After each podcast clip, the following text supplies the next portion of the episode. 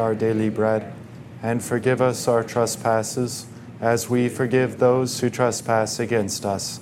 And lead us not into temptation, but deliver us from evil. For thine is the kingdom, and the power, and the glory, forever and ever. Amen. We are in chapter 13 of Revelation. And we are looking at the second beast.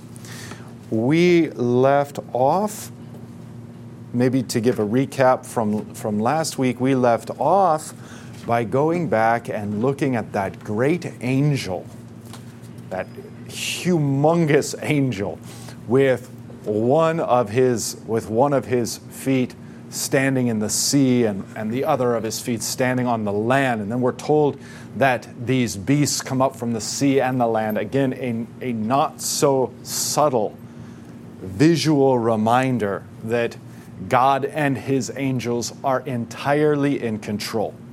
And as ferocious and as fierce as these two beasts are, they are completely in, in, under the control of God, our Father. Okay? So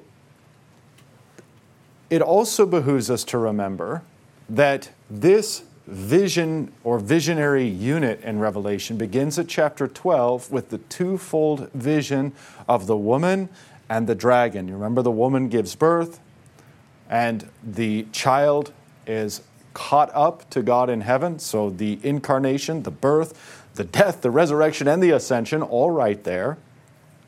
At which point in time, then the dragon, the great red dragon, is cast down. No longer can he uh, accuse the brethren before God in heaven. He has lost that power, he has lost that privilege to enter that heavenly domain. But woe to the earth, for now he is here, and his business is persecuting the woman and her children, namely the church. But God is providing for the woman and, and the, that is the church so that uh, she can survive. Again, we're reminded of Jesus' words fear not the one who can kill just the body. Fear not the one who can kill just the body, because that's, that's all the more the devil can do. It's all the more the devil can do. And really, the entire power of this dragon is simply in the lie. And we have to battle these lies constantly, constantly, lest we fall into self righteousness on one hand or despair on the other. Uh, but these, these lies, sometimes they take years to conquer. And sometimes we don't conquer the lies, sometimes we just endure them. We say, I don't know, I don't understand, but I know God is good. And I know He is who He says He is. And I know what He's, what he's done for me in Christ Jesus. And, and that's sufficient. I don't have to have an answer for this lie. But again, some of the lies that's, that this dragon speaks and teaches and writes into us through our sinful nature, they take a long, long time to even realize their lies and, and an even longer time to, to cast them out and cast them down within us so they no longer affect us. All right, well, this great red dragon, though, is not alone. He's not alone. When, when Christ casts him down. And there are other indica- indicators of this in Revelation and then also throughout the scriptures.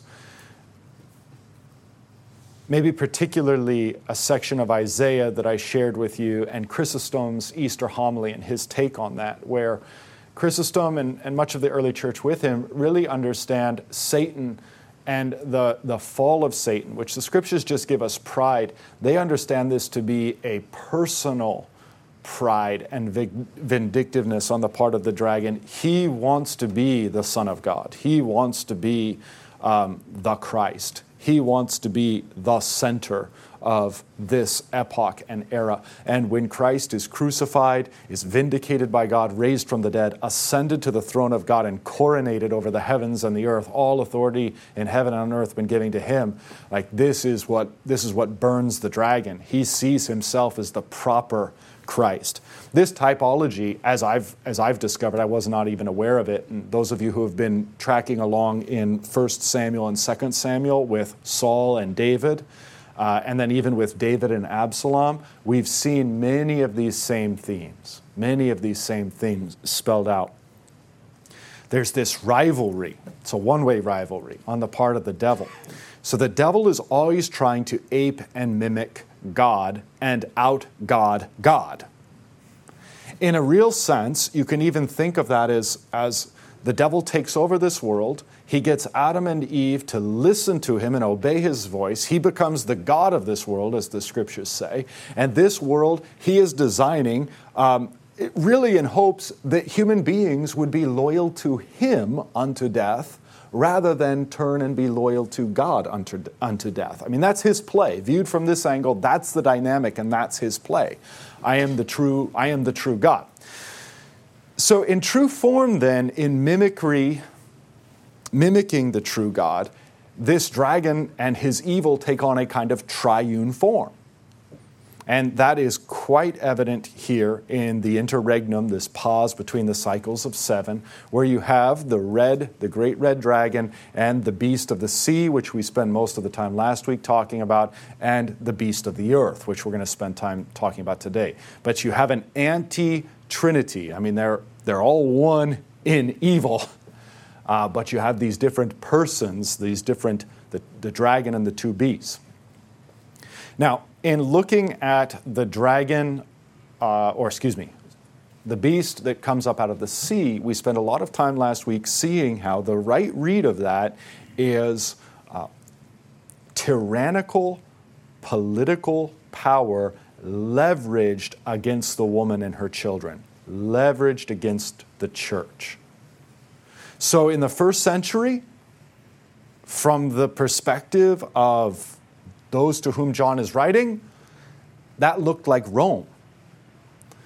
But as you're a Christian in various times and places, and you're reading Revelation, and you're seeing the world through the apocalyptic lens of Revelation, that beast is changing shape and form, isn't it?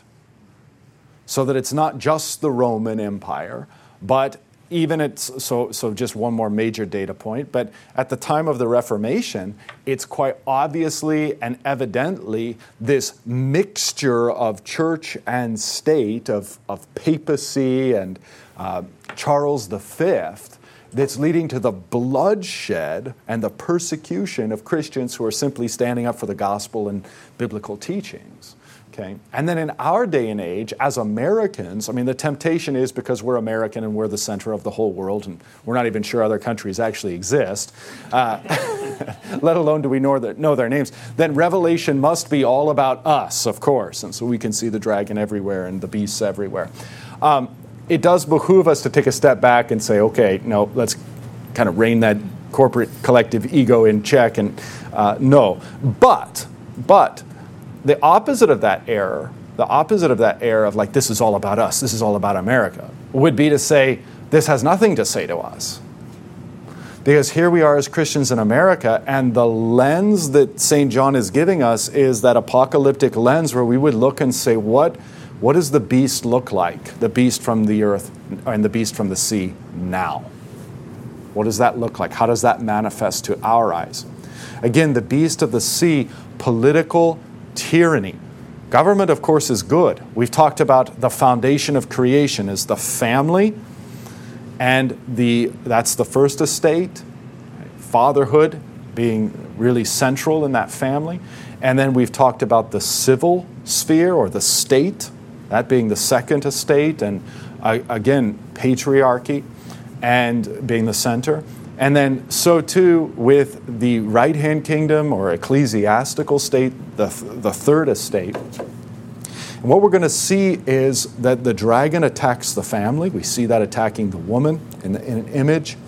And we're going to see the, the beast, the, the political beast, the beast of the sea attack and corrupt God's good gift of government. We're going to see the beast from the earth, the false religious beast, attack and try to infiltrate and turn uh, Christianity itself, but all religion as a whole, and service to evil and in persecution of the woman. All right, so it's a corruption, it's the deepest threefold corruption of, of God's creation by this threefold uh, dragon, beast, and beast. All right, are we tracking so far with the, with the basic themes and thrusts? All right. So then, political persecution that we see today, we ought to have no problem saying that's the beast from the sea. That's what it is. He looks different from age to age and place to place, but that's, that's what it is. All right, let's get into the second beast, chapter 13, verse 11. And one, one quick point before we begin. We have seen John do this, and this is common to the apocalyptic genre of biblical literature, to simply stack layer upon layer upon layer of, of these symbols and themes and meanings. Like the two lampstands, which are, are in some ways uh, representative of the Holy Spirit, in some ways representative of the church, in some ways representative of. Uh, uh, Elijah and Moses, and you just have these things stacked up one upon the other. So, too, then, here um, we are going to have image upon image stacked up. The second beast is also going to be the false prophet and also the great harlot. So, you'll see this imagery stacked up. All right, that's it for the prefatory remarks. Verse 11 Then I saw another beast rising out of the earth it had two horns. Now, two horns might not in and of itself be enough, but look what, John, look what John says next. Like a lamb.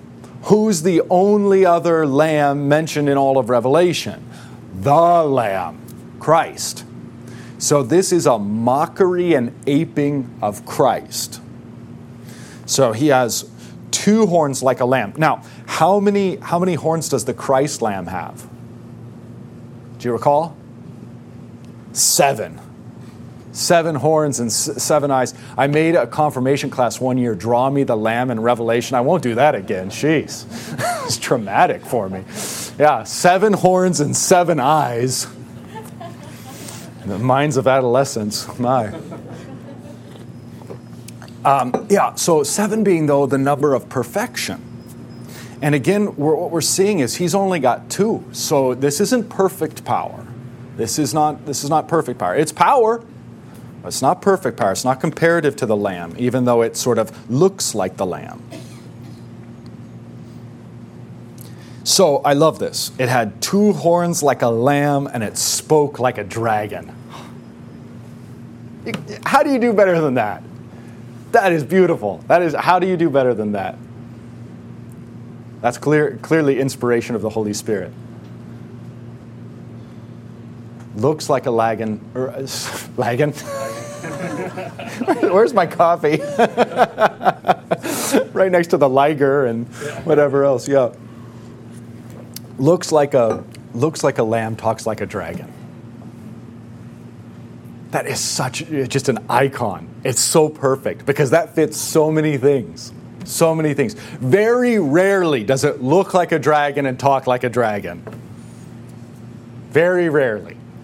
Usually it is always uh, looks like a lamb. It's in the listening. It's in the listening that you can tell that it's a dragon. All right, well, this is a weird beast. Coming up out of the sea, two horns like a lamb, and it spoke like a dragon. It exercises all the authority of the first beast in its presence and makes the earth and its inhabitants worship the first beast. Now, you remember that this authority comes to the first beast. It is given to the first beast by the red dragon. What you notice in John's uh, exposition and revelation of the Trinity, this is true both in the Gospel and it's true in Revelation, is that he depicts the Trinity in economy. Okay, the Trinity in economy. The Trinity in ontology is Father, Son, and Holy Spirit, all co equal, all co eternal, none before the other, etc., etc. That language that we use the, in the Athanasian Creed, that is all true. The other side of the coin is that there is an economy that is a relationship and ordering amongst the persons. Even though they are equal, there's a relationship and ordering such that they function. Uh, the analogy of this is husband and wife. Biblically, God makes the husband the head and wife is to obey husband. Okay, but then ontologically, in terms of the being, is there any distinction in hierarchy? No. They're entirely equal in terms of ontology in terms of what they are as God's children, and yet they're set in this order by God where the husband is the head of the wife. Okay, the same thing happens in the Trinity. By ontology, all three persons are completely equal, but then they relate to each other in a way, in an economic sort of way, where you see, for example, the Son prays to the Father, but does the Father ever pray to the Son? No. And the Spirit is sent by the Father and the Son, but does the Spirit ever send the Father or send the Son? No. Now, it's really, as I said, John, both in his Gospel and in Revelation, that, that really give us, I mean, Paul does it too, no doubt. There's other biblical data, but John is big on the economy side, the relationship of the persons side of the Trinity. Okay, and that is, that is true here as well. So, what he's going to show is that there is an economy, even though, even though you, could, you could make the argument that the dragon and the two beasts are equally evil in terms of ontology, in terms of their being, uh, there is a pecking order, there is an ordering uh, that takes place. And this ordering mimics and apes the ordering of the economy of the Trinity. Up at the top is not the Father, but the dragon.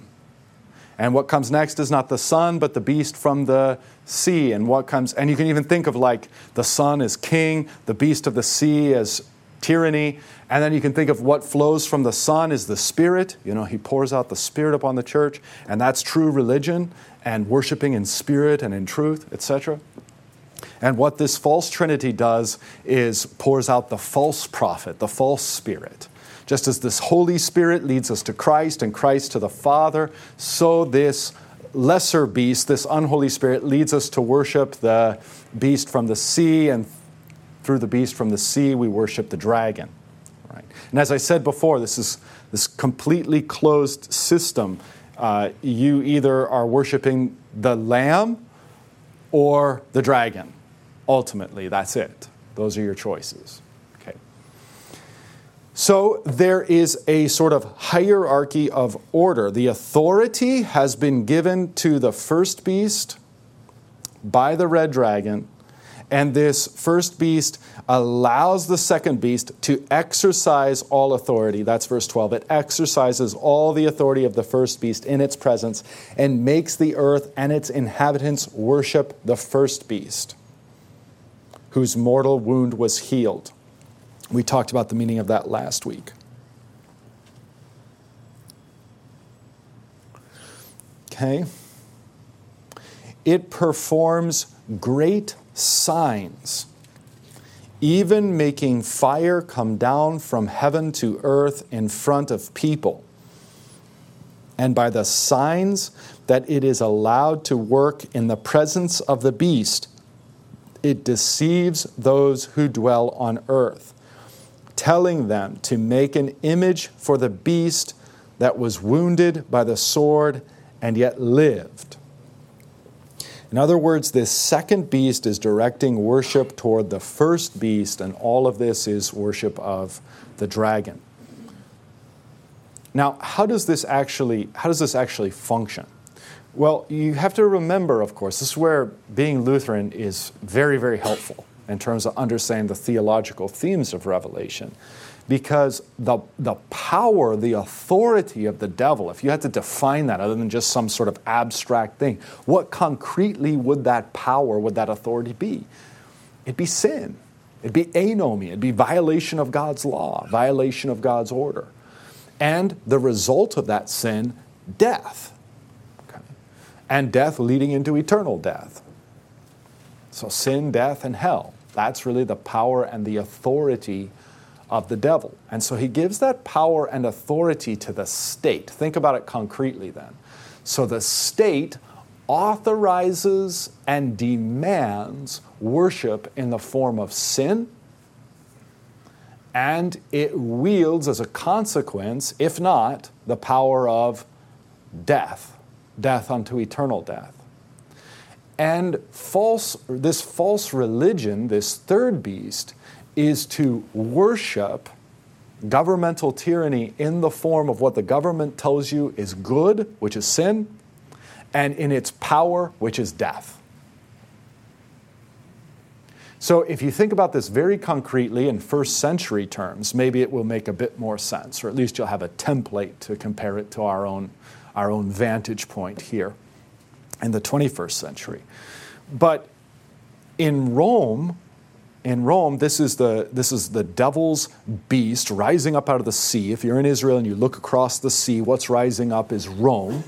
And the Roman power is the power to sin, to worship idols, to engage in the sexual immorality inherent in that idol worship, and ultimately to worship the emperor himself as divine. In fact, in our text today, I didn't bring it out in my sermon, was already too long. Uh, but but inscribed often on the coin where Jesus says, whose image and inscription are on it, was a reference to the Caesar being divine.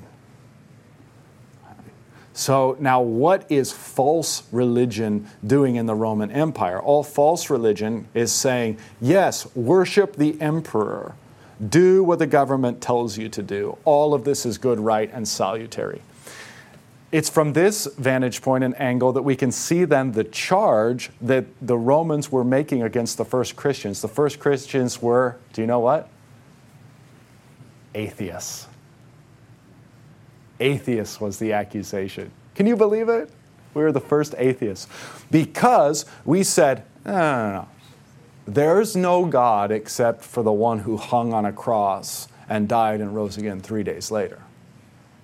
There's no other God. And they said, That's atheism. Look at all these other gods. And in fact, what you're worshiping is no God, but just a man. And so you're atheist. We were the very first atheists. We can add that to our resume as Lutherans. the very first Orthodox, the very first Catholic, the very first evangelical, the very first atheist. I kind of like it.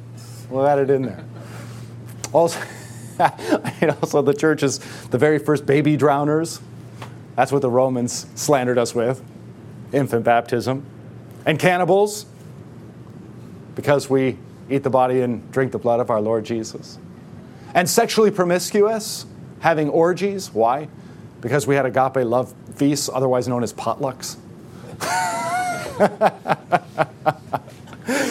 ah, not much sexual immorality going on, but a lot of macaroni casserole.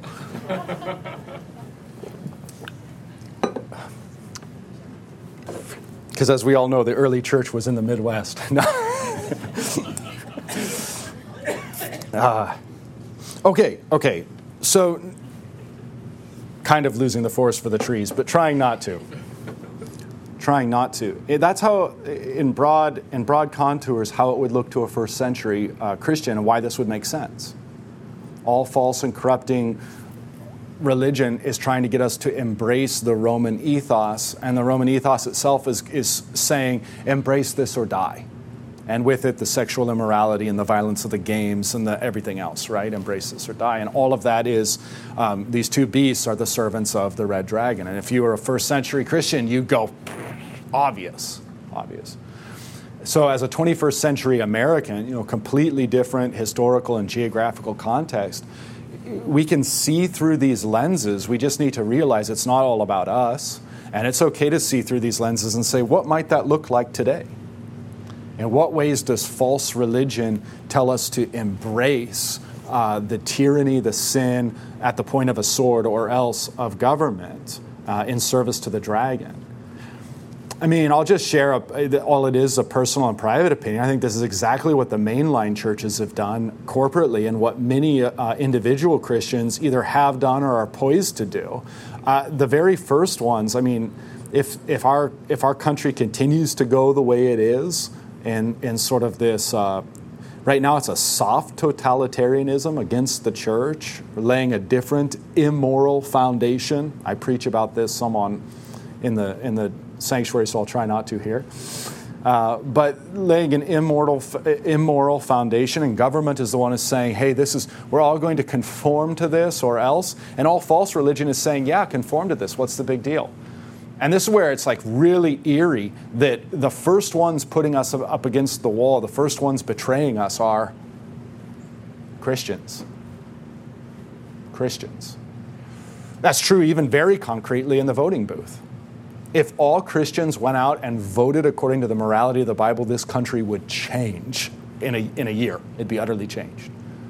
It'd be utterly different. But Christians don't. Don't. And this is where this is where too it rings true that judgment begins where?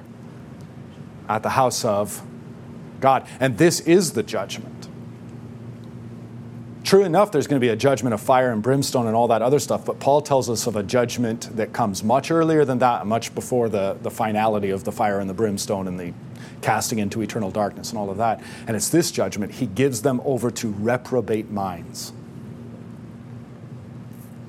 Reprobate minds. Paul's examples are so that a male lusts after a male and a female lusts after a female. That's an example of a reprobate mind. Where that is taking place, that is the judgment of God being enacted. And you can see how the judgment of, of God has, has already hit those mainline denominations that have openly embraced this, uh, acting perfectly in our context, like the second beast, demanding and encouraging that we all worship the first beast, which is what government is laying out as this new rainbow reality of utopia, you know. Um, where everybody, everybody can have sex with everyone, is, as far as I can tell about the baseline of that utopia. Um, look at how the look at how the the adultery and the idolatry are connected also. The sin against the sixth and the sin against the first. Because what you see all throughout the scriptures, all throughout the New Testament, all throughout the centuries and centuries of the Old Testament is this same connection adultery and idolatry. Adultery and idolatry. They always go hand in hand. Gross violation of the sixth is very closely connected with a new and different God, and in fact, a pantheon of false gods, which is why you have the child sacrifices of Molech brought back into our, into our culture, and uh, other various ancient deities that uh, we could simply name. We call them we, we name them institutionally right now and politically right now. But if you really wanted to get savvy about it, you could go back and trace the functions of those false gods in the Old Testament and line them up with our own gods now. We have the God of prosperity, the God of wealth and riches, a kind of a kind of rain and thunder god like Baal. I think we call that the stock market. When it doesn't go well, there's human sacrifice. People leaping out of tall buildings. Well, um, you know, there's an art to this, not a science, and I leave it. I leave it as I don't claim to have a monopoly on that. Nor, nor is there, is that the point of of John's revelation. The point of John's revelation is teaching Christians to see things apocalyptically, to put these lenses put these spectacles on our eyes and see the truth, the theological truth of what's going on all around us. Okay? Again, we don't have to be so self-centered as to say, this is it for, uh, you know, for the whole world. Rather, you might say, this is it for us. or no matter what happens to the whole world, whether it, whether it does in fact end now or whether in fact it does go on another 3,000 years, these are still signs and symbols that will be there at the very end, whatever form they take. All right, well, let's, uh, let's get a little bit further on into the text. But I hope I, all of this is meant to give you like really rich, thick theological context so that you can so that you can see that the most challenging verse in revelation is actually probably one of the most easiest verses um, one more thing to point out in verse 14 by the signs that it is allowed to work in the presence of the beast. It deceives those who dwell on earth. Real miracles, real miracles, um, real signs. Making fire come down from heaven is sort of an anti Elijah thing. Elijah with the prophets of Baal. Um, but, but here's something that Jesus himself affirms that false prophets are, in fact, able to do signs and wonders and miracles.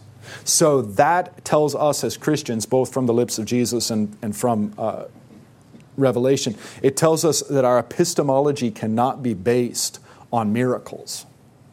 Because miracles can confirm the truth, as they did in the, in the early church, the pouring out of the Spirit and the apostolic miracles, but those same signs and wonders and miracles can be used to confirm the lie. And that's John's testimony of this right here. Jesus warns of the same thing if possible, even to deceive the elect, Jesus says. So don't let that into your epistemology, your how you know what you know. Miracles should not really be part of that.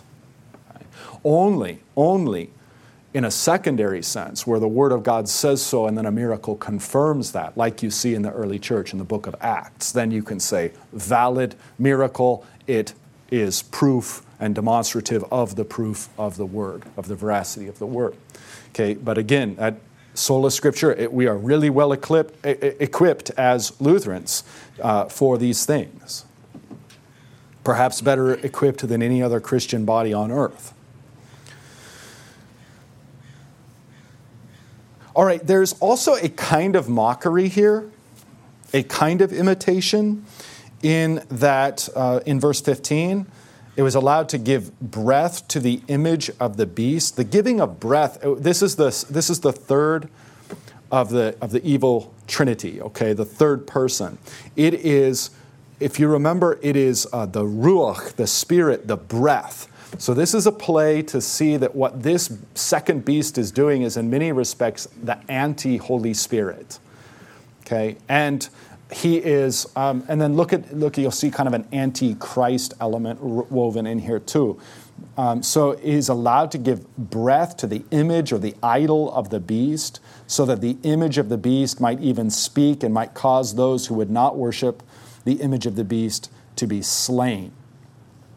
In first century, there's accounts of this. Uh, one of the things they did in their, with their idols and in their temples were what we would call animatronics. When I first learned this, my next trip to Disneyland sketched me out more than usual. Because what the ancients had in order to trick people into thinking that the God was real is they would have this stone statue set up with animatronics. They'd have large kilns built underground and then steamworks. And so suddenly this thing would start moving or blowing fire, and everyone would be like, ah, this must be a true God. So in terms of in terms of like what does that look like in the first century? I bet they had a concrete like, oh yeah, this is what he's talking about, or this and this and this other thing is what he's talking about. Um, to us, it's a little strange. We'd have to we'd have to conceive of that more poetically, I think. And then and then look, look how this is noted too that the image of the beast, I'm in the middle of 15, might even speak and might cause those who would not worship the image of the beast to be slain. There's kind of an anti, there's kind of an anti-martyrdom here. An antithesis to martyrdom. So that the worship of the true lamb is being willing to be slain and the and and not wor- yeah, and the worship of the of the false lamb is um, slaying others. One is one is being willing to be murdered. The other is murdering. Like like just in a microcosm, that's the difference between Christianity and false religion. And that's one of the that was one of the great tells for the reformers. They're like you know, as they're appealing to, to the civil authorities, they're appealing to Charles V and the common people everywhere and theologians everywhere, they're like, how much more evidence do you need? We are not murdering anyone. These folks are murdering and, and slaying us. This is, this is the mark. Christians don't put other people to death, Christians are put to death. That's how you know who's who in the zoo. All right. So, kind of anti martyrdom going on. And then, verse 16 also, it causes all, both small and great, both rich and poor, both free and slave, to be marked on the right hand or on the forehead, so that no one can buy or sell unless he has the mark that is the name of the beast or the number of its name. Okay, so what does this look like? I mean, before we jump into like microchip injections. okay. What does this look like in the first century? What does this look like in the first century? Because that's, that's who John's writing this text to. In the first century, it looks like this. If you won't bow down, and I mean, if you're going to be a Christian, and atheist, and cast yourself out of society, at bare minimum, you don't get to participate in society. You're exiled, as John was, off to the island of Patmos. You're ostracized. It's made illegal to help you in any respect, to allow you to buy and sell or participate in, in society. So that's, that's what it means. You're outcast, you're exiled. Perhaps you're even slain. So that's what it is in, in the first century. This, this mark on the right hand or on the forehead. Um, on the right hand is very often where slaves would be marked, where soldiers would be marked. This is the common sign of like who owns you. That's the right hand. Sometimes the right shoulder was used. Do you remember that um, the Gladiator? Uh, Russell Crowe. It's kind of one of these guy movies. Are you not entertained? anyway, uh, so in one scene, he's seen carving away at his shoulder. He's carving off the sphragis, the seal of, of the Roman unit to which he belonged. That's, that was ownership. Okay, so, so these marks, these, these sphragis, uh, are, are on the right hand frequently, on the shoulder. Um, slaves, sometimes even on the forehead. Why the right hand? Why the forehead? Because you can't do anything without those two things.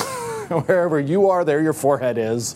Whatever it is that you're doing, buying or selling, conducting business, shaking a hand, there it is. Okay, that's, that's the point. There's really nothing beyond that. All right. So on the right hand and on the uh, forehead, there's this mark, this sphragis, this seal, um, a mark of ownership, so that no one can buy or sell unless he has the mark. He can't participate in society. That is the name of the beast or the number of its name. Now, we'll go back and collect these details in a minute. This calls for wisdom let the one who has understanding calculate the number of the beast, for it is the number of a man, and his number is 666. Okay? So look at your study note. This is a, this is a fine treatment, a fine treatment. Chapter 13, verse 8 on your study note. Um, in terms of calculating, simply means figure out. And as the study note remarks, considerable time and effort has been spent trying to decipher this enigmatic number, but no single solution has won general acceptance. His number is 666. The threefold six may indicate a threefold falling short of seven, the number of perfection that would be a fitting number for the anti Trinity.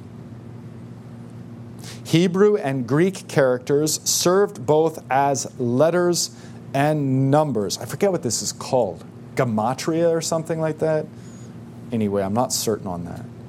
Uh, Nero Caesar, transliterated into Hebrew, does total 666, and numerous other names have also been proposed. So, if you want an exact, I mean, if you, if you think that Paul, or if you think that John is referring to an exact uh, person, an exact name here, um, because he says, uh, Yeah, yeah, yeah. Because you're marked with the name of the beast or the number of its name, then what is that name and number? You would say Nero Caesar, who, of course, he claimed to be divine. He persecuted Christians. He fits. If you're looking for a first century historical figure that this could be a referent to. And, and kind of honestly, seems to lean that way just because of the, of the brevity and the simplicity with which John treats this is like, yeah, you all know who this is. I'm just not going to spell it out but you know who it is. That seems to point towards Nero Caesar. Um, but I think that the study note is true in a deeper sense. In a deeper sense, that the immediate historical referent might have been Nero Caesar, but the deeper reality is it's simply the mark of the anti Trinity. It's simply the mark of uh, the two beasts And um, obviously, you have an economy. The beast of the earth is taking you to the beast of the sea. The beast of the sea is causing you to worship the dragon. There's an economy there. So it's the beast of it's the beast of the earth. You receive his mark, but really, that mark is uh, is the the threefold six, less than the threefold seven the anti Trinity, the evil Trinity. I think that that's a more theologically satisfying answer and really opens, opens it up to if you're going to try to read this in terms of modern context, that's the way you'd read it. So, look look with uh, we need to go just a minute a minute further let's let's go into 14.1 remember these chapter breaks and heading breaks are not original to the text so, as written on a papyrus, this simply would have run on next together. And I think this is a big problem when, when we try to figure out 666. We just stop right there as if, well, that's the data. It's not. Look at 14.1 and following with me.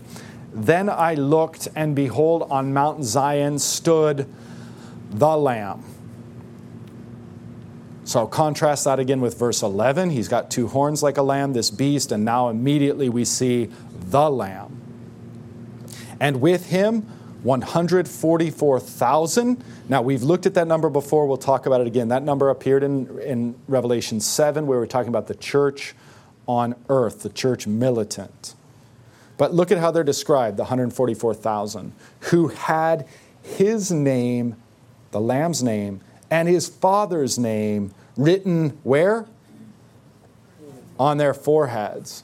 So go back and just look at the parallelism.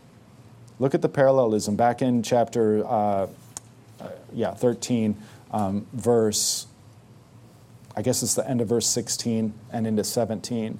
So they're to be marked on the right hand and on the forehead. The only difference is the right hand. But here, look, forehead, so that no one can buy or sell unless he has the mark that is the name of the beast or the number of its name. So just look at the connection forehead, name, name. And then you come over here to chapter 14, verse 1, and it's name, name, forehead. Do you see that? I mean, there's two instances of name in chapter, or in yeah, chapter 13, verse 17, and one instance of, uh, forehead in, in uh, verse 16. And then here in 14.1, there's again two instances of name and one instance of forehead. So this really seals the deal in my mind that even John, as, as he in all likelihood and uh, to his first century audience, has them understanding that this is uh, you know, Nero Caesar, he's written this in such a way that when you look at the woman, you see Mary, but you see more than the Mary. You see more than Mary, you see the church when you look at Nero Caesar, this, this beast and mark of the beast, you see that, but you see more than that. You see an anti anti Trinity, you see an anti baptismal reality. Because when we take chapter 14, verse 1, and you're talking about the 144,000, again from Revelation 7, those are the baptized Christians lined in perfect battle array, 12 times uh, 12,000. Um, and you've got uh, their, you know, his name, the Lamb's name, and his father's name written on their foreheads. I mean, if that's not a baptismal reference, I don't know what would be. To be baptized in the name of the Father, Son, Holy Spirit. Also, in the first century, uh, when Christians made the sign of the cross, they made it on their forehead. Gen- there's no record of, of making it like this um, in the earliest church. Uh, I think it's, I think it's think it's Tertullian who tells us. He says he's got this line: "We Christians wear out our foreheads by making the sign of the cross." So um, when you're making the sign of the cross all the time here, and you're taught this at baptism, and then the name of the of the Lamb and, and His Father written upon your forehead, what are you thinking as an early church Christian? You're only thinking one thing: baptism. And the opposite of that is, if you don't have that, you've got the mark of the beast. Again, because this is a closed system, it's one or the other. So you either have the mark of the beast on your forehead or the mark of the lamb. That's it. You belong to one of, one of two kingdoms, one of two families. All right, well, um, that's all the further I want to get. Let me pause and see if you have any questions or comments, and then next week we'll simply, uh, God willing, launch into chapter uh, 14. I can't help but hear uh, our gospel text from today and our uh, and the sermon from today ringing in my ears as we're reading through this. Yeah. The ins- whose inscription do we have imprinted on us? Absolutely. Uh, and you almost see it. Um, you know, render to Caesar what is Caesar's, render to God what is God. You, you see the, the two oppo- oppositions uh, set up against each other right there. Uh, it's, it's a beautiful thing. Yeah, absolutely. And that, that verse right there has a very, very fascinating lineage because, in some instances, it's used quite positively to build what we call the two kingdoms Render unto Caesar what is Caesar's, this friendly rendering unto the left hand kingdom, what is God's, God's, and that's the right hand kingdom. And it, and it can be used and is used that way frequently. But you also have an antithesis view written in there, which is kind of more what you were articulating and what I was articulating in the, in the sermon today, where these two things are seen as, uh, as opposites, making a demand upon your whole life and being. And Jesus says, no, Caesar's demand goes this far the coin in your pocket that's got his name on it. The rest of you belongs to God. I, that's probably actually more close to the original meaning of Jesus' words. So thank you for that. All right, one more hand here, and uh, then we better go so I can chug a little water and a little more coffee. Give a I actually have a nephew that works with Bill and Melinda Gates on the antivirus. Oh, yes. And the issue of, uh, he's a grad of Oxford, England, and Valparaiso, places Yeah. like that. But anyway, the the talk of having the chip, the logic of having the chip within the antivirus was for the tracking of humans from one place to another, which which I find fascinating. Well, it's all for our good, you see. Yes. Yeah, yeah. And it's going to be convenient. But I mean, my argument is why do I need a chip in my forehead or in my right hand? I've already got one that I've voluntarily taken. It knows everything about me, listens to everything I say. Yeah. So I. anyway, I, all, all of these sort of modern American interpretations have to be seen as just that, not, not the precise and fulfilling referent of what Revelation is talking about, but at best, kind of a way in which we're seeing our world through the re- lens of Revelation. All right, that's it. The Lord be with you. with